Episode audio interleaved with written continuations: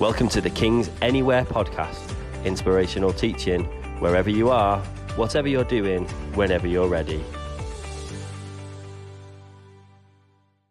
So, today we're concluding our series Family on Mission, where we've been working our way through the book of Ruth.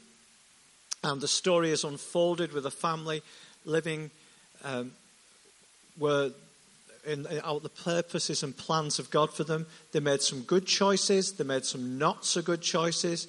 And we see that as they submitted to God and to His ways, He even took their mistakes and forgave them and made it look like it was part of His plan all along.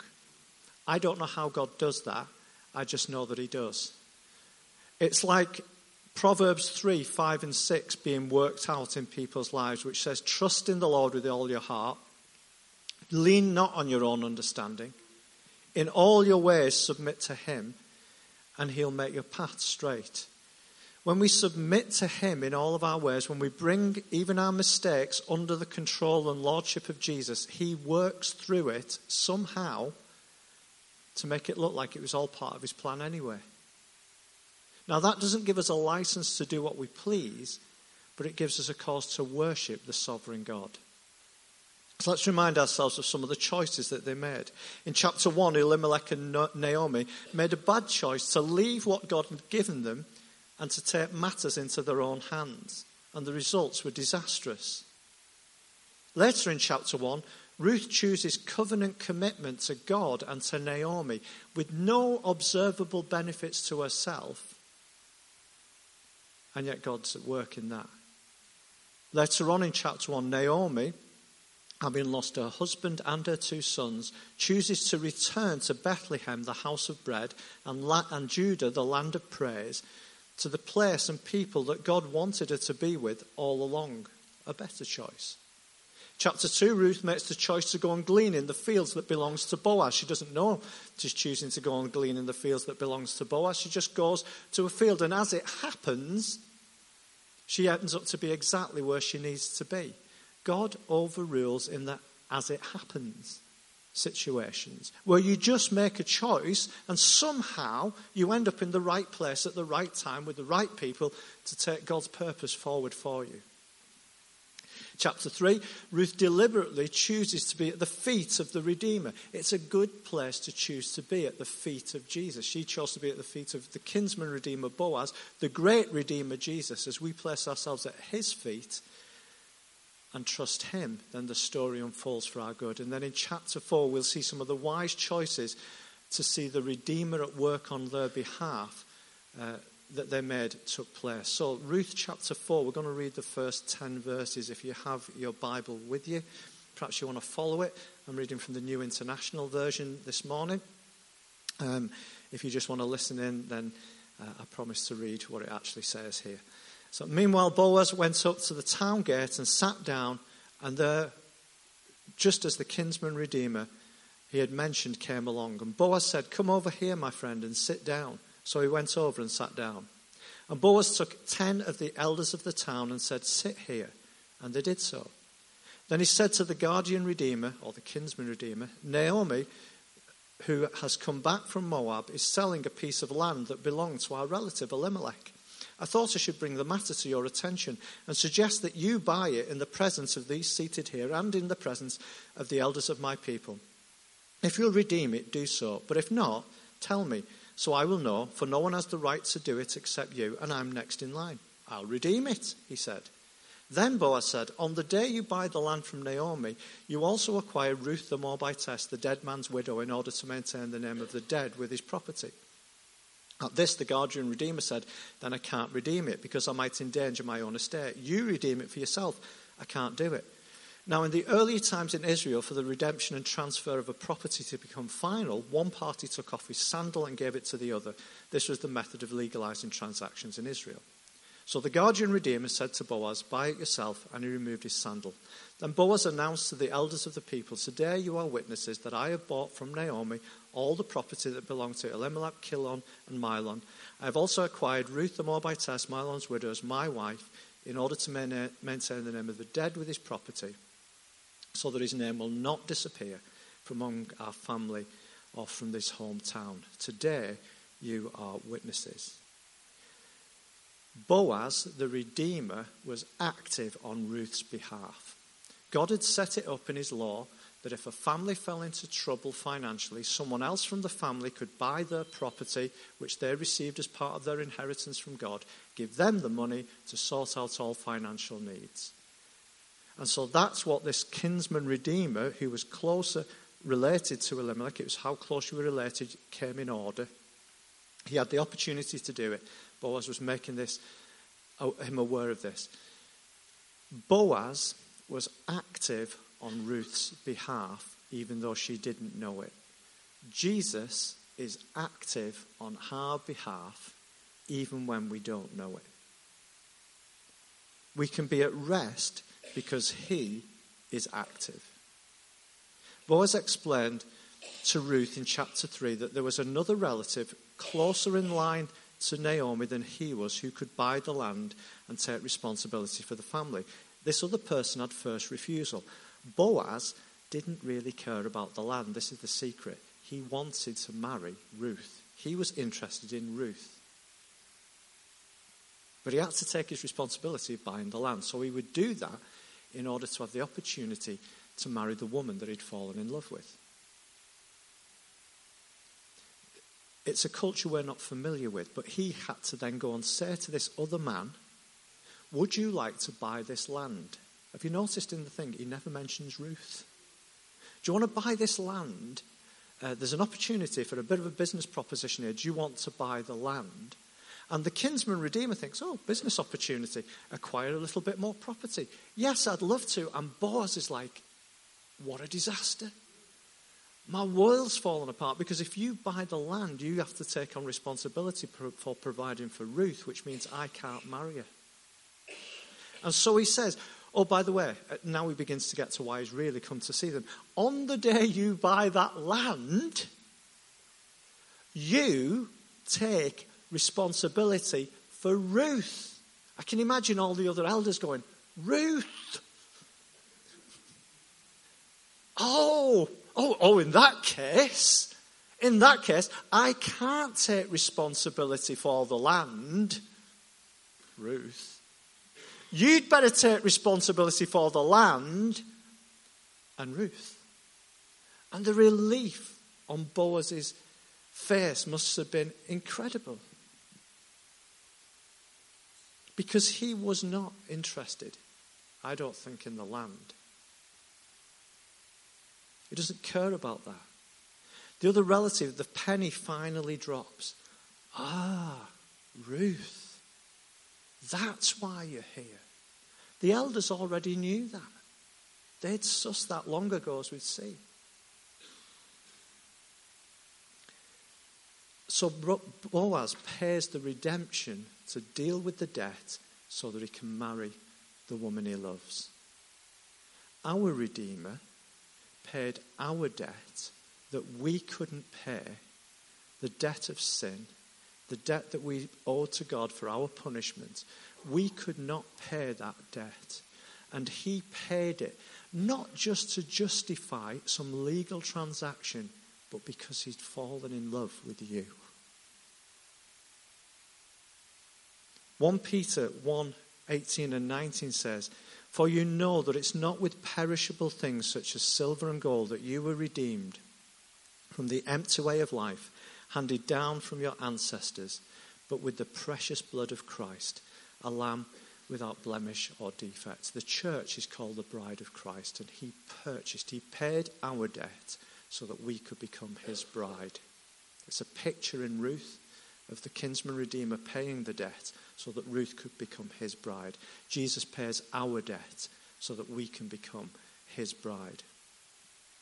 We couldn't earn or deserve that. I hope that sinks in this morning. You are valuable. Jesus didn't just pay money for you, He paid His own blood for you. He gave His life for you. He paid the cross for you. And like Boaz had fallen in love with Ruth, and that love moved him towards that level of payment, Jesus is in love with you.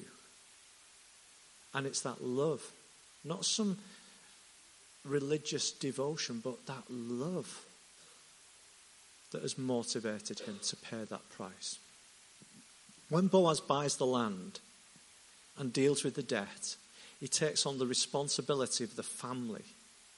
And the elders at the gate pronounce a blessing, verses 11 and 12. It says this Then the elders and all the people at the gate said, We are witnesses. May the Lord make this woman who is coming into your home like Rachel and Leah, who together built up the family of Israel. May you have standing in Ephrathah. May you become famous in Bethlehem through the offspring the Lord gives you by this young woman. May your family be like that of Perez, who Tamar bore to Judah. So a legal transaction has taken place. Just a side note here the story of Ruth, as we've said, was read every Pentecost at harvest because it's a book of harvest. The book of Ruth must have been written down sometime after it took place because the writer has to tell us for a transaction to become final, there has to be this transfer of a shoe, which is a symbol of your standing on the land. Every place you place your foot, God says to Joshua, will be yours. So this shoe is a symbol of you place your foot here, it belongs to you, I'm giving it, where I put my foot, I'm giving it to you. We have to explain that to them. It's a little bit later on than, not a lot later on, as we'll see in a minute, but a little bit later on. He's written it down. Notice in this blessing, which is a blessing about a transaction of buying land, that there is no mention whatsoever of the land. He just, they just see right beyond all the give me the land, I need to buy the land and take care of my responsibility. They know that it's Ruth that he wants. And all of the blessing is about Ruth. May God bless you through this woman. May your family be blessed. May your offspring be blessed. May you be blessed in Bethlehem. May your offspring, hold this thought, may your offspring make you famous in Bethlehem. Wow. Talk about a prophetic blessing. Ruth had made a covenant commitment to Naomi. Do you remember? When Naomi was trying to change her name to Mara, just a bitter old woman, she was saying, Call me Mara. Ruth says, Where you go, I will go. Where you stay, I will stay. Your people will be my people, and your God, my, my God. May God deal with me, be ever so severely, if anything but death separates you from me. Ruth 1 16 to 17. She's committed to God and to Ruth, uh, to Naomi, when there is no visible signs of benefit to her whatsoever. And she gets every blessing she could possibly have imagined. We don't commit ourselves to Jesus for the blessings. But when you commit yourself to Jesus, He blesses you. We don't follow Jesus for what we can get out of it. We don't put him first so that he gives us all the other things. But if you put him first, if you seek first his kingdom and his righteousness, everything else, everything else you need, he will provide. Everything that you need, he will provide. The Redeemer is active on your behalf. We may not always see it, it may take a little while to happen, but our choices put us in the place where God can do that. When I was 18, I wanted to go to a communist country because I found I thought that would be the hardest place to be a witness for Jesus. So I thought, I want to go to a communist country then. That's where I want to go. So I inquired about how can I get into a communist country at the age of 18. Um, apart from joining the Communist Party, it's a little tricky. So, particularly if you want to go as a missionary. So I inquired, how can I get to a- any communist country at the age of 18? And the two doors that were open to me were I could go to Yugoslavia, which was not necessarily as, as harsh as some of the others, or I could go to Poland, which was more harsh than Yugoslavia. You get an insight into the way I thought, and probably still do. So I thought, Poland it is then. I'm going to Poland. So I signed up. I signed up. I'm going 18 years of age. I'm old enough, can make my own decisions. I'm going to Poland. Um, the problem was There were riots breaking out in Poland in 1984 because people were trying to overthrow communism. The solidarity movement was gaining ground. Lech Wałęsa, those of you who remember, was quite an influential character at the time. And it was deemed unsafe to send the team in. So I got this letter saying, really sorry, thank you for your interest in being on our team in Poland. We're not going. I'm thinking, it's the ideal time to go. Why are we not going? I couldn't get my head around it. It's dangerous. Of course, it's dangerous. What do you think I signed up? I want to go. They said, We will offer you Yugoslavia. So I thought, well, at least it's a communist country. You know, it's, it's not as challenging as there, but it's a communist country. I'll go to Yugoslavia. So I signed up reluctantly. I'll go to Yugoslavia. I'll go to Yugoslavia. It just so happened that in Whitehaven, someone was thinking, I'd love to go to a communist country. I'd love to go somewhere overseas to serve Jesus. Actually, they wanted to go somewhere a bit further than that for a lot longer than that. yes. So Jackie wanted to go to China. So I wanted to go to Poland or Russia, and she wanted to go to China. But she couldn't get into those countries. But they offered her Yugoslavia. Well, they didn't, because I was the grand old age of 18 and she was the mere child of 17. And they wouldn't let 17 year olds on this team. So she wrote to them and said, Please, will you let me go to Yugoslavia? And they bent the rules. And so at the age of 17, Jackie went to Yugoslavia. I went at the age of 18. And just before I went, one of my friends took me to one side and said to me, You might meet a girl on your trip to Yugoslavia. And I rebuked him. I said, What? I'm trying to lay my life down for Jesus. And you're talking about meeting a girl. Get your act together. This isn't, there wasn't 18 to 30s holidays then. This isn't an 18 to, I'm trying to lay my life down for Jesus. I'm not going looking for a date. Anyway, we arrive on this missions trip, and there was Jackie. And I thought, hello. Maybe. But Jackie walks a lot quicker than me. If you ever see us walking, if you ever see us walking out walking, I am normally a considerable distance behind Jackie. I walk at the pace of Abby. Me and Abby walk at the same pace. Jackie walks a lot quicker, more like Sam. They're, they're a lot. And I remember walking along on this team thinking, if I can ever catch that girl, I'd like to get to know her. The Bible studies at the time when we were there were on the book of Ruth.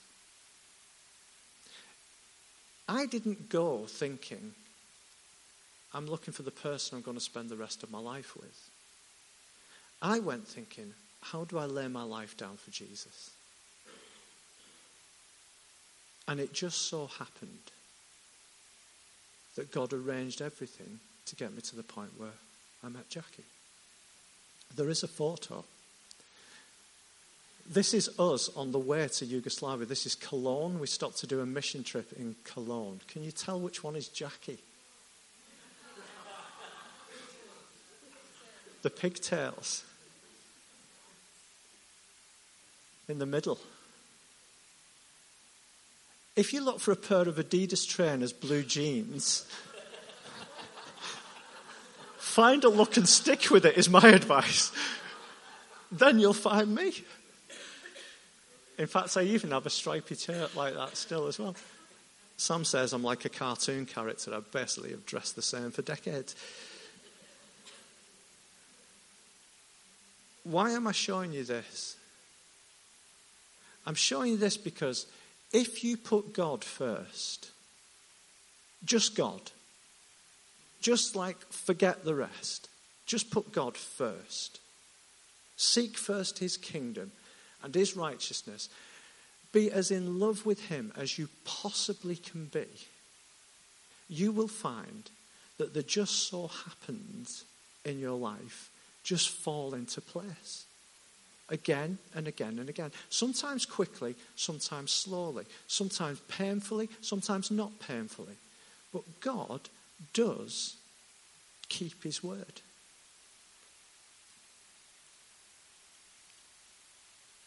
We can move that picture on now.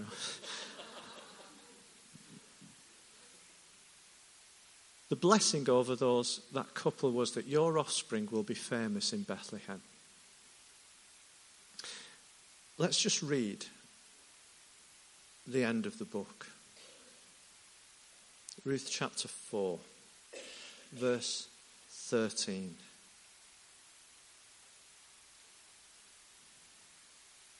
So Boaz took Ruth and she became his wife. And when he made love to her, the Lord enabled her to conceive and she gave birth to a son.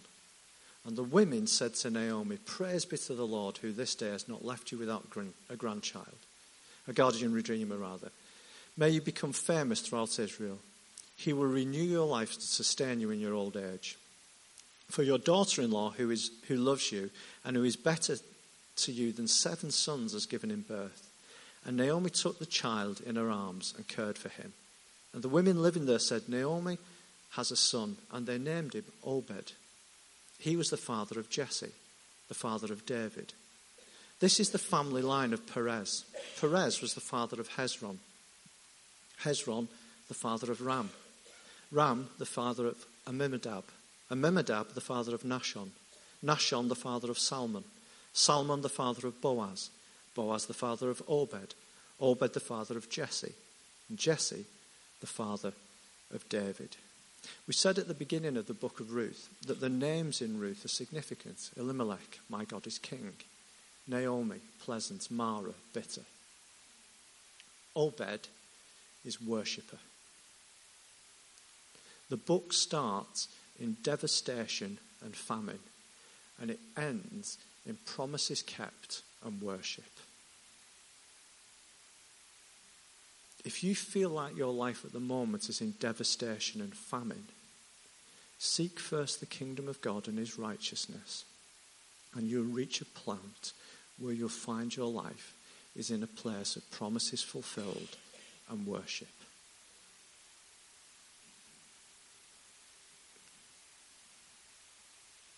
They were a family on mission. They were meant to be, but they became a family gone mission, missing. Naomi had started off as pleasant, but went through a phase of being Mara, the bitter one. But God, using his people, softened her heart, and we see her at the end of the book, not as bitter old Mara, come near to me if you dare. You know those people? John Glass used to say, Bless me if you dare stir. give you one of those looks, you know, try and bless me. She, she had changed from that to being a worshipper. Our God is sovereign. And when we trust Him, we are set free to become worshippers.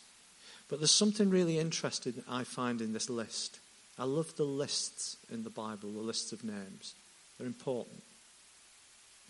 Obed grew up, and he had a son called Jesse who in turn grew up and had a number of sons, but one of them was called David. David became a shepherd boy who slew Goliath, who became Israel's second king, who became the writer of the Psalms, many of them. He became a worshipper. His granddad was a worshipper, so he became a worshipper.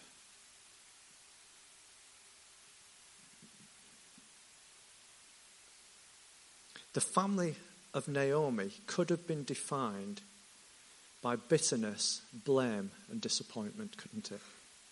If you'd have stopped that story at a certain point and they'd have gone in a different direction, I wonder whether their grandchildren would have been worshippers or bitter mourners. I wonder.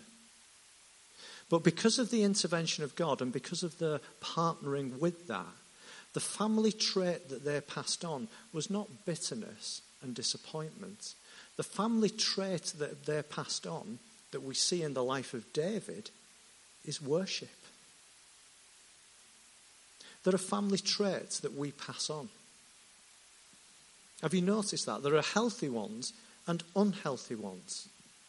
If we're truly going to be a family on mission, then we've got to pass on healthy family traits. And we've got to recognize the unhealthy family traits that are present in us from our families of origin or from our upbringing or experience, and we need to put those aside so that what we pass on can be recognized as a family on mission.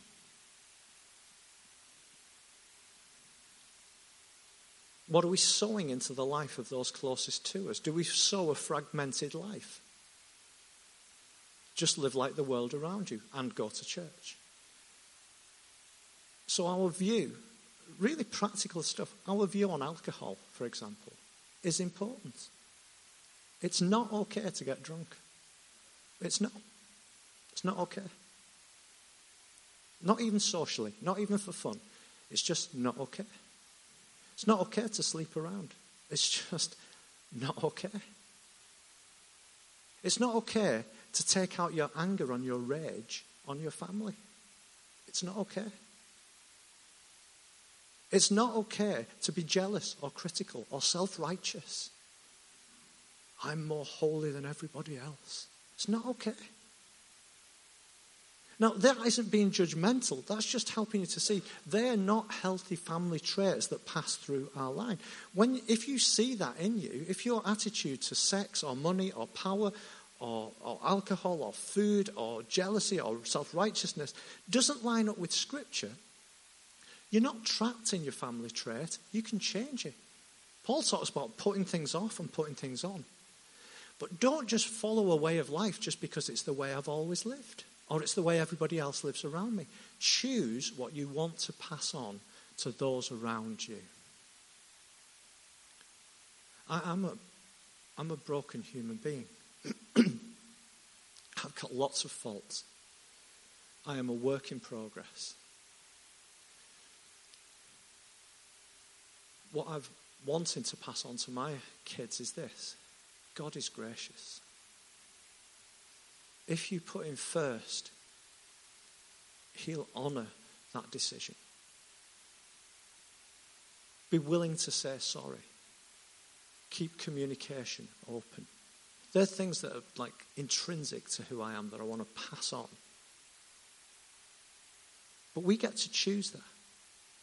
Naomi could have passed on be bitter, be critical, be a Mara. But she allowed God to work in her life to such a degree that what she passed on was be a worshipper. And she got a David. I wonder what you'll get if you choose to pass on be a worshipper. I wonder what you'll get if you choose to pass on be someone who blesses. I choose, wonder what you get if you choose to pass on be someone who's pure. Be someone who walks with humility. What if we pass those things on? We almost give our next generations, and I don't just mean our physical kids, I mean those we're discipling as well. We give them an opportunity for our ceiling to be their floor so that they can go further than us. Why did they have to make the stupid mistakes we've made? Why don't we just help them to not make those, make their own, but at least they'll be further on than we are?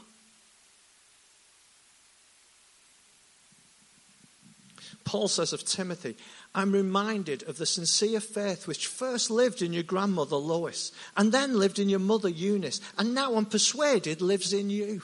What a great family trait. Sincere faith in your grandmother. She had sincere faith in God, and your mum did as well, and now you do. And Timothy becomes the leader of the Ephesian church that's planting churches all around Asia.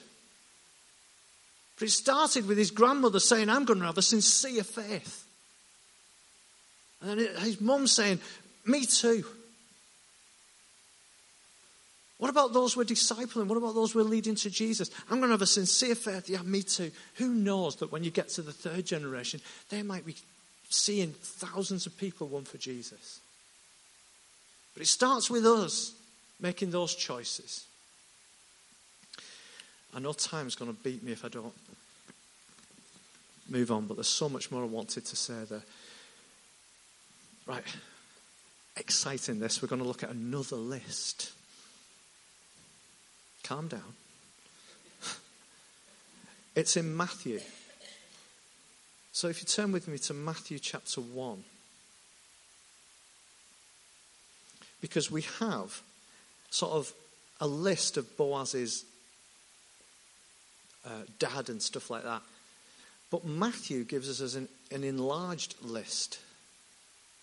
So it says in Matthew 1, verses 3 to 6 Abraham was the father of Isaac, Isaac the father of Jacob, Jacob the father of Judah and his brothers, Judah the father of Perez and Zerah, whose mother was Tamar, Perez the father of Hezron, Hezron the father of Ram. Is this sounding familiar? Ram the father of Amminadab, Amminadab the father of Nahshon, Nahshon the father of Salom, Salom the father of Boaz, whose mother was Rahab. Boaz the father of Obed, Obed the father of Ruth, Obed, whose mother was Ruth. Obed's father was Jesse. Jesse's father, Jesse the father of King David. Boaz's mum was Rahab.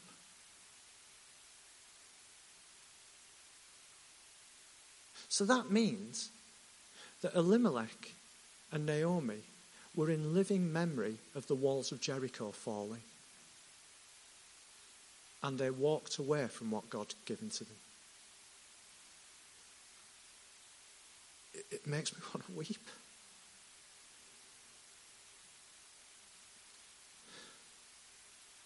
That we could see God do something as amazing as the fall of the walls of Jericho, the crossing of the Jordan, to see Him giving us His promises, and within living memory say, No, God, you can't do it now. There's a bit of a famine going on. We're off to Moab. How quickly. You know why it makes me weep? Once a week? It reminds me of me. How quickly we forget what God has done for us. How we need to remind ourselves of the faithfulness of God. How we need to remind ourselves that when He says He'll do something, He will do it, even if it looks like He won't.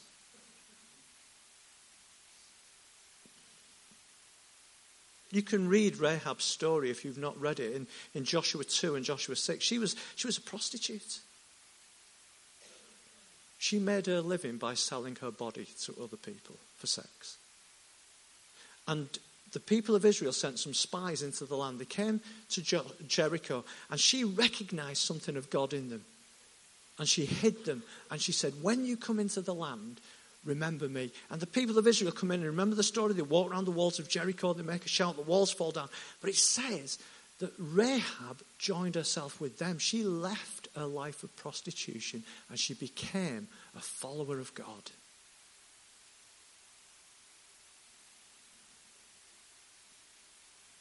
And she has a son called Boaz. He focuses on making money, really. Doesn't get married till later in life. He's just happy running the family business. But then he meets Ruth, who'd been an idol worshipper who turned away from that to serve God. And if you follow that list of names all the way through, you come to verses 15 and 16. We could read them all, but we probably better not. 15 says, Elihud was the father of Eliza, Eliza the father of Matthan, Matthan the father of Jacob, Jacob the father of Joseph, the husband of Mary, and Mary was the mother of Jesus, called the Messiah. In Matthew, you have the kingly line. In Luke, you have the bloodline from Mary.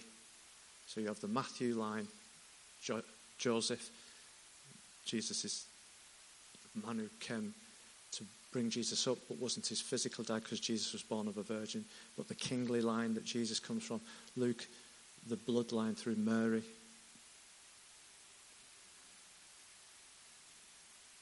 The outsiders become integral parts of what God wants to do in people's lives and in his purpose of sending Jesus.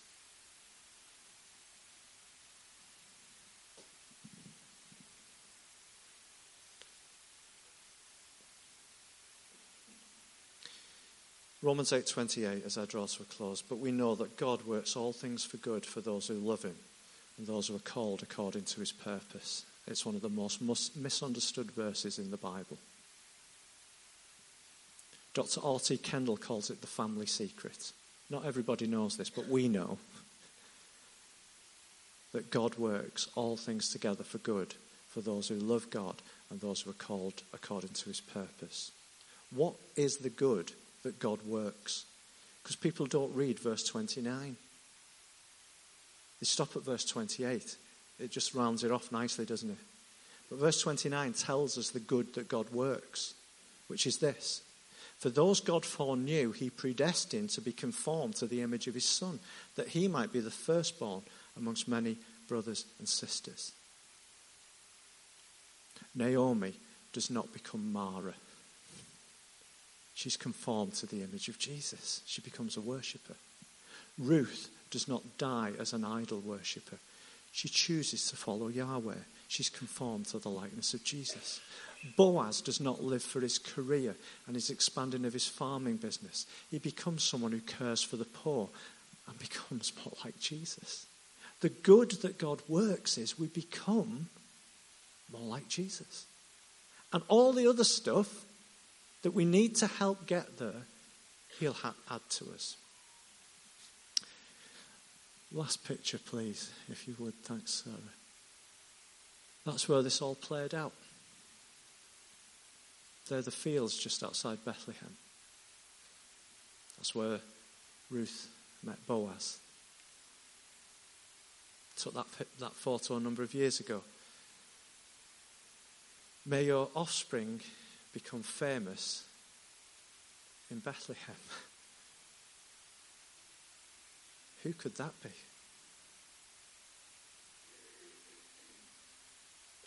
In those same fields, sometime later, some angels appeared to some shepherds and said this Glory to God in the highest heaven, and on earth peace to those on whom his favour rests.